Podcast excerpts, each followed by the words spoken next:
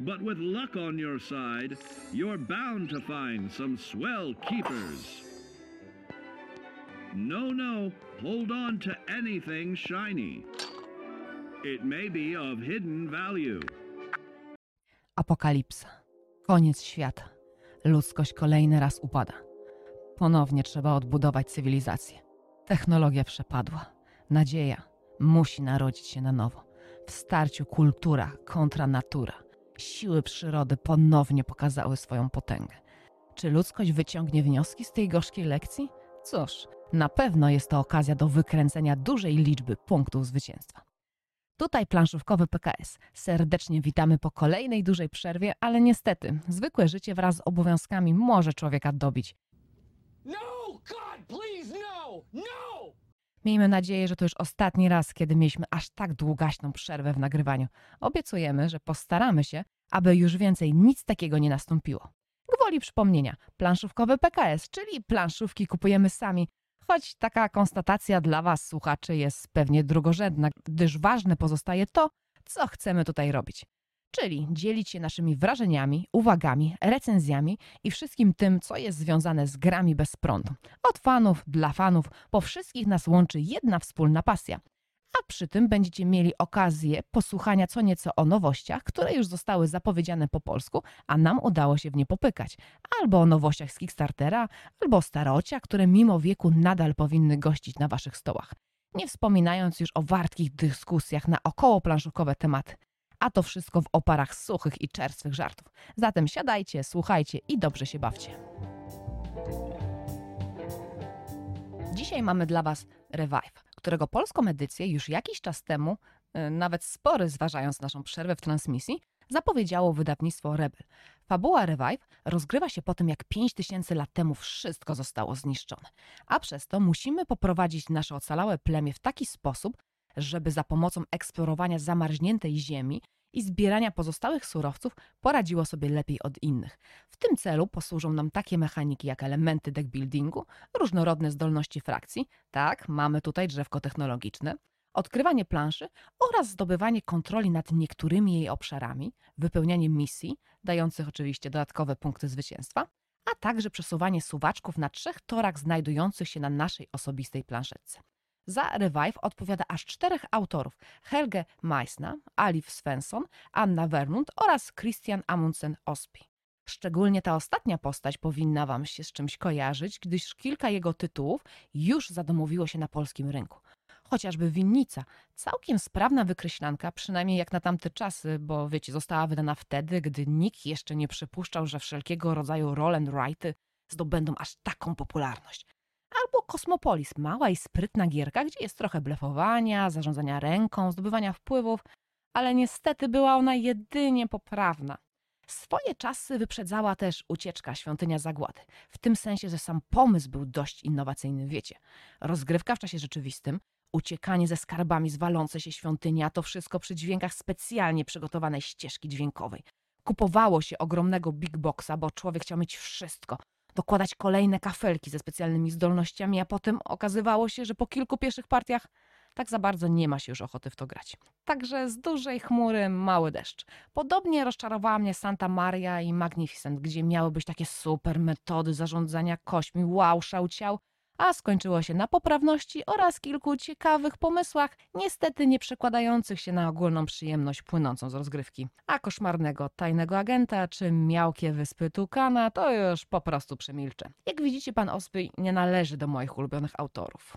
Reszta z nich nie ma aż tak bogatej planszówkografii albo po prostu współpracowała z nim przy tych tytułach, które wymieniłam. A zatem mogę już w końcu przejść do samego Revive. Dlaczego zatem zdecydowaliśmy się na zakup, skoro niczego dobrego nie spodziewaliśmy się po autorach? Po pierwsze, gra zebrała całkiem dobre opinie oraz sama rozgrywka wyglądała na dość interesującą. Po drugie, ma ona ciekawy system zagrywania kart, który może skojarzyć Wam się z fenomenalną Lizboną od Vitala Lacerdy oraz bardzo dobrą Lacrimozą, czyli mamy karty, które możemy użyć na kilka sposobów, wtykając je na górę lub na dół naszej planszetki. Już widzę ten zdegustowany wzrok Marka, pana Marudy, zabójcy dobrej zabawy i stękającego. że te gry nie mają nic ze sobą wspólnego, że to wcale nie tak, ale ja będę upierać się przy swoim, bo coraz częściej w planszówkach możemy zaobserwować taką mechanikę. No ale dobra, koniec kłótni, przejdźmy zatem do ogólnego przedstawienia zasad. Przede wszystkim muszę Wam zdradzić, że to wszystko, o czym zaraz opowiem, jest nie tylko zrelacjonowaniem najważniejszych mechanik Revive, bez zbędnego wikłania się we wszystkie drobne szczegóły, lecz także dość okrojonym schematem tego, co ta gra oferuje. Nie jest to mój pomysł, lecz sam zamysł twórców, którzy postanowili nie zamieszczać w instrukcji wszystkich zasad, a zamiast tego stopniowo odkrywać je w mini kampanii, gdzie ma być jeszcze jakaś fabuła. Dopiero po pięciu rozgrywkach poznacie pełnię możliwości tego tytułu. Jest to takie quasi legacy, ale służące temu, aby zaznajomić się ze wszystkimi mechanikami. Niczego tutaj nie niszczymy, lecz po prostu uczymy się grać. Więc jeśli coś wydaje Wam się okrojone lub zbyt proste, to tak, macie rację. Niemniej możecie mieć nadzieję, że jeszcze wszystko może się zmienić i będzie tego po prostu więcej, więcej i więcej. Jednak możecie też to olać, dodać od razu wszystkie zasady z kart i już w pierwszej partii cieszyć się pełną rozgrywką. Ja oczywiście nie będę mówić o tych dodatkowych regułach, bo być może będziecie chcieli przejść tę kampanię. Po rozłożeniu planszy, a na nie kafelków i znaczników masek, przygotowaniu naszej osobistej planszetki, wybraniu frakcji, otrzymaniu startowego deku i wyborze jednej z dwóch kart misji, mówiącej po prostu o tym, za co będziemy dostawać więcej punktów na koniec gry, możemy przejść do rozegrania naszej pierwszej tury. Możemy w niej albo wykonać do dwóch akcji ze wszystkich dostępnych, albo hibernować, co polega w głównej mierze na odzyskiwaniu kart i paru innych drobnostkach. Dostępne są dla nas następujące akcje: zagranie karty, użycie przełącznika, eksploracja, zaludnianie oraz budowa. Możemy wybrać dwie takie same akcje lub różne, ale jak nie możemy albo nie chcemy wykonać przynajmniej jednej akcji, to musimy hibernować. Dodatkowo, niezależnie od tego, czy wykonujemy akcję, czy też hibernujemy, to mamy sposobność wykonania dowolnej liczby darmowych akcji, wymiany kryształów, aktywowania maszyn oraz otwierania skrzynek. Zagrywanie karty jest banalnie proste. Wsadzamy wybraną przez nas kartę do jednego z wolnych slotów, na górze bądź na dole, dzięki czemu zdobywamy surowce albo wykonujemy jakąś specjalną akcję z karty choćby odpalenie specjalnej zdolności naszego plemienia. Jeśli na slocie znajduje się jakiś zdobyty przez nas wcześniej moduł, to o ile zagraliśmy pasującą do niego kolorystycznie kartę, to otrzymamy stosowny bonus, zgodny z umieszczoną na nim ikoną. Najczęściej są to jakieś surowce. Niektóre karty mają symbol slotu, dzięki czemu będziemy mogli zagrać w to miejsce kolejne. Przesuwanie przełącznika jest jeszcze prostsze. Od idzie w dół i możemy zdobyć jeden podstawowy surowiec, ale nie kryształ, który jest jokerem. Od tej pory jest on nieaktywny, dopóki nie przełączymy go z powrotem w fazie hibernacji. Eksploracja umożliwia nam odkrywanie kolejnych kafelków na planszy. W tym celu musimy zapłacić koszt widniejący na kafelku oraz opłatę za zasięg, który liczymy od innego naszego elementu na planszy, pionka bądź budynku, albo od jej środka, jeśli dopiero zaczynamy grę. Za każdy heks, przez który musimy przejść do danego nieodkrytego kafelka, dopłacamy jedno zboże, ale przy tym zyskujemy też pewne profity. Punkty zwycięstwa oraz nową kartę, którą wybieramy z marketu i od razu dokładamy do puli naszych dostępnych kart. Ponadto mamy potem możliwość wyboru orientacji odkrywanego kafla, co jest niezwykle ważne, ponieważ właściciele wybudowanych wcześniej budynków, sąsiadujących z nowo odkrytymi heksami, mogą na tym sporo zyskać. A wiadomo, najlepiej, żebyśmy to my zyskali, a nie rywale. Zaludnianie daje nam dwie rzeczy. Po pierwsze, rozwijamy drzewko technologiczne naszej frakcji, przez co zyskujemy dostęp do całkiem ciekawych zdolności. Po drugie, nasze pionki możemy postawić na specjalnych polach punktujących na koniec gry. Aby wykonać akcję zaludnienia, musimy zapłacić koszt widniejący na drzewku technologii, opłacić zasięg oraz zapłacić jedną książkę każdemu graczowi, który już wcześniej postawił ludka na danym polu. Dlatego warto zaludniać ziemię dość szybko, gdyż nasze pionki mogą pojawić się wyłącznie w miastach albo na dużych lokacjach na rogu planszy. Na szczęście zakryte kafelki, które musimy odkryć, podpowiadają nam, gdzie te miasta się znajdują. Natomiast na heksach pustynnych możemy wykonać akcję budowy. Bierzemy mały lub duży domek z planszetki, płacimy jego koszt, dokładamy zboże za zasięg i zdobywamy bonusy za sąsiedztwo ze specjalnymi polami na planszy. W ten sposób możemy zdobyć kryształy, moduły, a także przesuwać je na torach na naszej planszetce. O ile uda nam się umieścić budynek obok strzałki w odpowiednim kolorze. Duże budynki podwajają zdobyte nagrody, ale warto pamiętać, że nie działa to na wodę. Tory na naszej planszetce będą dawać nam dostęp do masek punktujących na koniec gry wraz z innymi dodatkowymi możliwościami punktowania za karty w odpowiednim kolorze, a także będziemy odblokować miejsca na nowe maszyny, z których korzystanie zalicza się do akcji darmowych, a więc niezwykle cennych. Same darmowe akcje również nie są zbyt skomplikowane. Możemy wymienić kryształ na jeden z podstawowych surowców, położyć znacznik prądu na wybranej maszynie, aby skorzystać z jej zdolności, a także przekręcić zdobytą wcześniej skrzynkę, żeby zdobyć ukryty w niej bonus. Na hibernację poświęcimy całą turę. Dzięki niej powracają nam wykorzystane wcześniej znaczniki prądu, przez co znów będziemy mogli używać naszych maszyn. Karty znajdujące się wcześniej w strefie odpoczynku wracają do naszej puli i stają się aktywne. Natomiast te, które umieściliśmy wcześniej w slotach, przenosimy właśnie do strefy odpoczynku. Przesuwamy przełącznik oraz idziemy na kolejne pole na traku hibernacji, zdobywając przy okazji jakiś bonus. Z pola, na którym się znajdujemy, albo jednego z wcześniejszych. Gra kończy się wtedy, gdy z planszy zostanie zabrana ostatnia maska. Zdobywamy je z wielu różnych miejsc. Od są na naszej planszetce, na torze punktowym, na drzewku technologicznym i tak. Zliczamy jeszcze punkty z innych miejsc, głównie naszych planszetek i dużych lokacji na rogach planszy i mnożymy to, o czym mówi wcześniej wybrana karta misji. I tak, kto ma najwięcej punktów, ten wygrywa. Wiecie, jaki jest najgorszy typ recenzji? Taki, którym niby wiele się dzieje, ale tak naprawdę nie dostajecie żadnych konkretów. No, Gra jest fajna, bo mi się podobała. Mechanika sprawiła mi przyjemność. No dobra, niby spoko, ale żadnego konkretu wam to nie daje.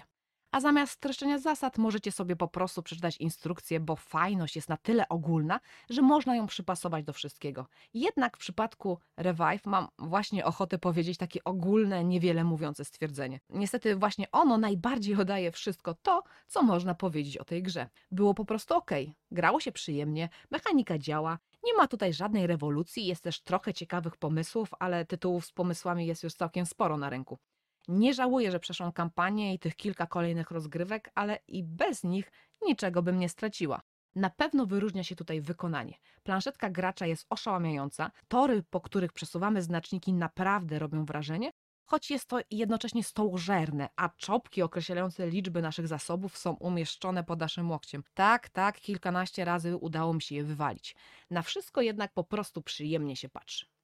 Podobało mi się to, w jaki sposób wszystkie elementy mechaniki się ze sobą zazębiają. To, jak rozwiniemy się na torach naszej planszetki oraz na drzewku technologicznym, wpływa na to, jakie zyski możemy czerpać z głównej planszy.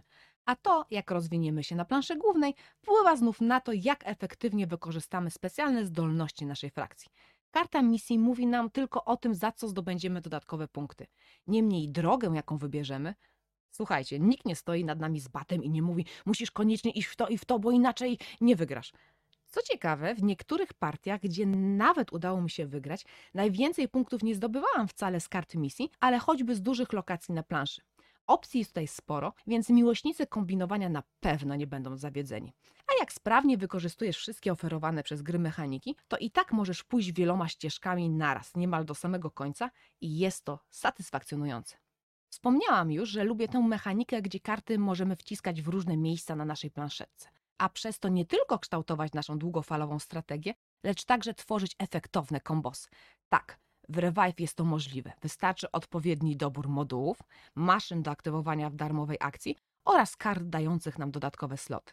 Przez to zdarzy nam się jak raz na jakiś czas wykonać tak wyrafinowany ruch, który inni gracze skomentują jednym słowem. Nice. Ponadto, mówiąc już ogólnie, jest to bardzo przyjemna mechanika, gdzie w idealnych proporcjach zmieszano odrobinę losowości oraz możliwości decyzyjnych graczy. Nie jest tak, że coś wam po prostu dochodzi na łapę, no i macie karty i gracie. Mamy tutaj ograniczenie pewnych opcji, ale przez to zyskujemy sposobność do odkrywania nowych dróg do tego, co byśmy chcieli osiągnąć. A to daje całkiem sporą przyjemność. Lubiłam też to przesuwanie się na torach na mojej planszetce wraz z rozważaniem tego, jak uzyskać jak najwięcej przesunięć, oczywiście jak najmniejszym kosztem. Wiadomo, który eurogracz nie lubi przesuwania suwaczków. Jeżeli chodzi o same frakcje, to są one rzeczywiście asymetryczne i zróżnicowane. Każda z nich wykorzystuje lub przekształca inne mechaniczne schematy, przez co nie można powiedzieć, że są sztampowe, nudne czy tam różniące się jedynie w detalach. Oczywiście, niektórymi z nich gra się łatwiej, innymi trzeba dopiero nauczyć się grać, a część wydaje się na tyle dziwna, że mało kto je na początku wybiera. Niemniej nie wynika to z jakiegoś błędu konstrukcyjnego, lecz z tego, że każdy z nas ma jakiś styl gry, który stara się powtarzać w różnych tytułach, a przez to pewne rzeczy pasują mu bardziej, a inne mniej. Każdym razie ta asymetria wpływa na regrywalność Revive. Nie zawsze zostanie nam do wyboru nasza ulubiona frakcja, a przez to będziemy mieli okazję spróbować czegoś innego, wypróbować trochę inne drogi prowadzące do zwycięstwa. Nie oszukujmy się. Odrobina nowości zawsze się przyda, zwłaszcza gdy macie zamiar ogrywać ten tytuł aż do przetarcia jego tekturowych elementów. Co ciekawe, mieliśmy taką partię, że gracz wyjątkowo mizernie korzystał ze zdolności swojego plemienia, a i tak udało mu się wygrać, bo nadrabiał innymi rzeczami.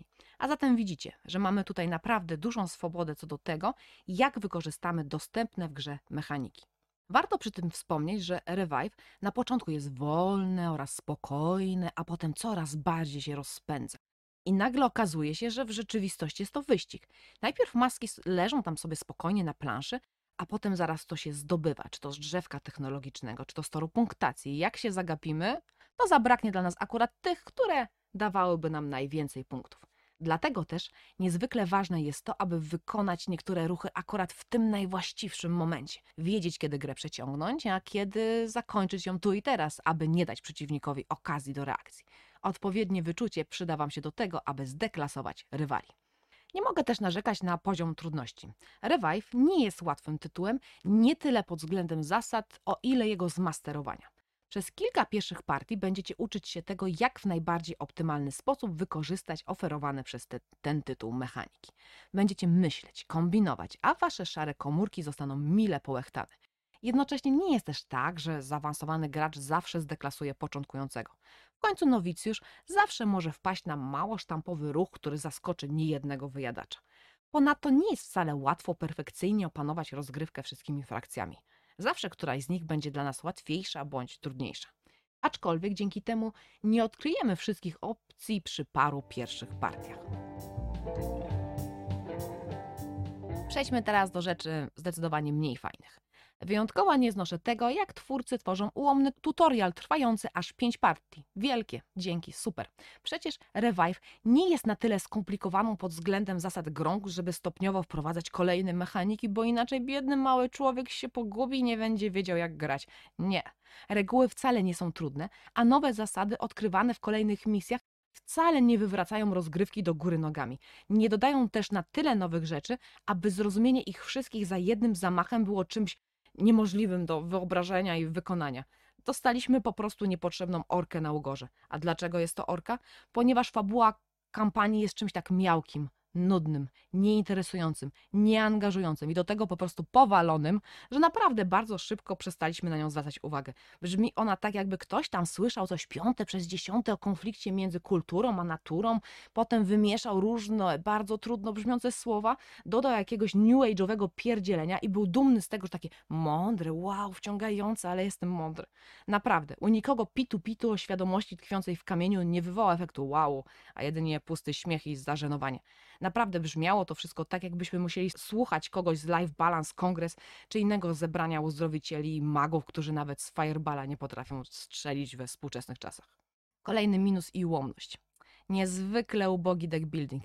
Jeżeli liczyliście na to, że czeka na Was taka rozgrywka, gdzie budowanie deka będzie Wam się łączyć z aktywnościami na planszy, to lepiej poszukajcie innego tytułu. Nie wiem, kupcie sobie tyranów z Underdarku i cieszcie się prawdziwym połączeniem deckbuildingu z Area Control. Revive, zdolności kart są na tyle mało zróżnicowane, że wystarczy kupić sobie kilka mocniejszych i naprawdę można grać i lecieć po zwycięstwo. Zdobywanie nowych kart wcale nie jest takie ważne w porównaniu do tego, jak istotne jest nieczęste korzystanie z hibernacji. Nawet opcja zdobywania dodatkowych punktów za karty określonych kolorów nie zachęca do rzucania się na nie jak reksio na szynkę. Zdobywaliśmy z tego naprawdę jakieś mizerne punkty. Czasami szarpnęłam się tylko na dwie czy trzy nowe karty, a i tak nie przeszkodziło mi to w wygranej czy byciu przynajmniej drugą. O wiele ważniejsze są moduły, maszyny i bonusy z planszy, jak to wykorzystamy. Same karty to są ważne jedynie na początku rozgrywki i tak właściwie stanowią jedynie dodatek do robienia eksploracji. Dodatkowo, jeśli lubicie interakcje między graczami, ścieranie się na planszy, gorączkową rywalizację z innymi, to Revive również nie jest tytułem dla Was. Jest to pasjans, gdzie każdy sobie rzepkę skrobie. Ważne jest tylko to, aby obserwować, czy inni nie ściągają za dużo masek. Owszem, ktoś mi zaraz powie, ale przecież tylko jeden budynek może stać na danym polu, a jak dostawimy ludzika do miejsca, gdzie też są inni, to przecież musimy zapłacić, jak ktoś może nas wyprzedzić w eksploracji. No naprawdę, niesamowita interakcja między graczami. Tak samo można powiedzieć, że każdy worker placement jest niezwykle interakcyjny, ponieważ ktoś może stanąć nam na polu, które wcześniej sobie upatrzyliśmy. Spierdalaj z mojej ziemi! Mimo wszystko w tym tytule nie ma za wiele okazji do przeszkadzania sobie nawzajem. A nawet częściej będziemy sobie pomagać, jak już odblokujecie w tej byle jakiej kampanii kolejne mechaniki. Naturalnie niektóre ze zdolności frakcji są bardziej nastawione na kontakt z innymi graczami, ale nie spodziewajcie się też nie wiadomo czego. Jest to euro, tutaj liczą się punkciki i buchalteria na koniec gry. W związku z tym, co powiedziałam przed chwilą, możecie się już domyślić, że downtime może Wam tutaj trochę dopiec. Jeśli jakiś gracz już sobie zbuduje silniczek, wypracuje te kombosy, to możecie naprawdę sporo poczekać na swoją turę. Ale zaraz po nim będzie kolejny gracz, to też ma sporo do zrobienia. Och, całe szczęście, że kolejny przechodzi do hibernacji, nasza tura będzie już tylko za 4 minuty. Czy rozwiązaniem jest tutaj granie w mniejszym gronie? Niestety, na dwóch graczy nie ma już absolutnie żadnej rywalizacji na planszy, na trzech jest lepiej i to jest chyba skład optymalny, jeżeli nie chcecie zasnąć i zapomnieć, co mieliście zrobić podczas swojej tury. W pełnym składzie warto grać wtedy, gdy lubicie sobie poczytać książkę w trakcie gry lub szydełkować. Owszem, słyszałam od niektórych graczy, że wcale nie ma tutaj takiego dużego downtime'u, ale wiecie, to są ci gracze, którzy zdecydowanie na, myślą najdłużej nad swoimi ruchami. Chyba możemy już przejść do podsumowania. Mimo pojawiających się tu i ówdzie drobnych złośliwości, nie żałuję czasu spędzanego z Revive. No dobra, przykro mi, że musiałam wysłuchiwać tych pierdoletów zwanych szumnie fabułą. Revive daje nam okazję do wykręcania interesujących kombosów, jej mechaniki zazębiają się ze sobą, przekładając się na sposobność wykonywania ciekawych ruchów, wykorzystuje interesujący system zagrywania kart. Dostarcza nam asymetrycznych frakcji o zróżnicowanych zdolnościach, których możliwości będziemy odkrywać w kolejnych partiach. I w pewnym momencie staje się wyścigiem, przy którym mogą nawet pojawić się pewne emocje oraz rywalizacja polegająca na wymyślaniu takich zagrań, które jednocześnie przyspieszą nasze zwycięstwo oraz koniec gry. Ma też idealny poziom trudności. Nie jest ani za łatwa, ani za trudna. Przyjemnie rozgrzejemy przy niej nasze mózgi, a równocześnie nie zmęczymy się na tyle, żeby przez resztę wieczoru grać już tylko w imprezówki. I jest bardzo ładnie wykonana. Wiecie, lubię te gry, które nie mają tony plastiku, a i tak wyglądają zacnie. Niemniej, gdybym zagrała w nią po prostu u kolegi, to też nie stałoby się nic złego. Nie jest niezbędnym elementem kolekcji każdego planszówkowicza posiadającego na półce jedynie najlepsze tytuły. Revive jest fajna, ok, w porządku, jednak nie wyróżnia się niczym znaczącym, nie wprowadza rewolucji oraz nie wywołuje efektu wow. A przy tym może odstraszyć miałką kampanią, ubogim deckbuildingiem, niskim poziomem interakcji między graczami oraz koszmarnie długim czasem oczekiwania na swoją turę który jest tym większy, im bardziej jesteśmy zaznajomieni z tym tytułem. Tak naprawdę jest to gra o mieleniu zasobów, zamienianiu ich na inne, aby coś tam zrobić innego, trochę poprzesuwamy suwaczków i policzymy skąd jeszcze wyciułać punkciki. I tak mogę już Wam zadać tylko jedno pytanie. Czy to Wam odpowiada? Czy tego szukacie w planszówce? Jeśli tak, to będziecie się świetnie bawić. Revive może się podobać, można się przy niej dobrze bawić i nie jest jakimś koszmarnym kartonowym klocem, którego od razu rzucicie na sprzedaż. Jednak przed zakupem dobrze rozważcie wszystkie plusy i minusy. Od siebie mogę dodać, że Revive ma taki duch, vibe Stefana Felda, ale mimo wszystko wolę zagrać w ten tytuł niż 99% gier tego wspomnianego przed chwilą autora. Jako, że z zawodu jestem filozofem, Tu i ówdzie zabawna, zabawna wypowiedź, czasem, czasem, czasem maksyma. No, w ten sposób nie, nie muszę zbierać oliwek, no ale nie oszukujmy się. nie mogę pominąć okazji, aby w naszym kąciku kulturalnym nie wspomnieć o kilku ciekawych książkach rozważających problem natura kontra kultura. Mogłabym dać tutaj naprawdę potężną bibliografię, ale wspomnę tylko o takich tekstach, przy których nie zaśniecie z nudów albo nie zabije was zbyt skomplikowana terminologia. Jeżeli chodzi o same podstawowe problemy filozoficzne, podane w łatwy i przystępny sposób, to polecam Wam bardzo Ruch Myśli, teksty trochę filozoficzne Zofii Rosińskiej, gdzie naprawdę dość zawiłe sprawy, w tym nasz wspomniany konflikt, przedstawione są na tyle wartko i ciekawie, że człowiek naprawdę wciąga się w lekturę i od razu ma ochotę przejść do kolejnego tematu. Nie mogę oczywiście zapomnieć o Richardzie Rortym, który przez niektórych filozofów nie jest zbyt poważnie traktowany, nie do końca słusznie, ale jego filozofia, zwierciadło natury, powie Wam o tym, jak trudno jest lawirować między różnymi spojrzeniami na kulturę. Jak radzić sobie w świecie pojęć, które zdają się coraz bardziej oderwane od zwykłego, zdroworozsądkowego świata, oraz czy w tym wszystkim, gdzie człowiek przeobraża każdy element rzeczywistości, jest jeszcze w ogóle jakieś miejsce dla natury. Pozostając w temacie, możecie też zajrzeć do eseju o człowieku Kazirera, w której przekonuje, że człowiek tak naprawdę żyje jedynie w świecie symbolicznym, czyli posługuje się językiem mitu, religii, sztuki, nauki, a ten świat fizyczny ma dla niego znaczenie marginalne. Ja tak mogę jeszcze długo, więc wiecie, jak chcecie zacząć swoją przygodę z filozofią, to dajcie znać, piszcie do mnie, a z pewnością wam coś polecę. Jeszcze kilka słów od montażysty. E, Chciałbym nawiązać do tematu postapokalipsy. W jednym z poprzednich odcinków już wspomniałem, że jestem wielkim fanem Fallouta, więc zacznijmy od Fallouta 4, który już swoje lata ma, ale jest na tyle dobry, że wciąż do niego wracam. Co prawda nie jest tak dobry jak Fallout 2, no ani Fallout 1, no jak również Fallout New Vegas, no i przy Fallout Tactics też bawiłem się lepiej. Mm, Zaraz, e, o czym to A, e, nie jest to typowa gra RPG, jaką znamy z starszych odsłon serii, niemniej fabuła potrafi nas wciągnąć. Szczególnie przypadła mi do gustu mechanika budowania osad i ich zasiedlania. Wiem, że jest znienawidzona przez bardzo dużą część społeczności, ale powolne zbieranie zasobów i dbanie o to, by nasi osadnicy mieli co jeść, gdzie spać i byli bezpieczni, ma swój urok. Chciałem Wam też polecić serial The Hundred, który w pewnym stopniu ma podobny klimat do omawianej dzisiaj gry. Mianowicie 100 lat temu Ziemia stała się niezdatna do życia, a ludzie przeżyli tylko na stacjach kosmicznych. Teraz setka nastolatków zostaje wysłana na Ziemię, by sprawdzić, czy warunki są odpowiednie, by można tam przeżyć. Okazuje się, że ludzkość przetrwała jednak zagładę i cofnęła się w rozwoju, dzieląc na plemiona takie jak ludzie lasu czy ludzie doliny. Przybysze wchodzą w konflikt z tubylcami i odkrywają ten nowy świat i jednocześnie poznają tajemnice starego świata.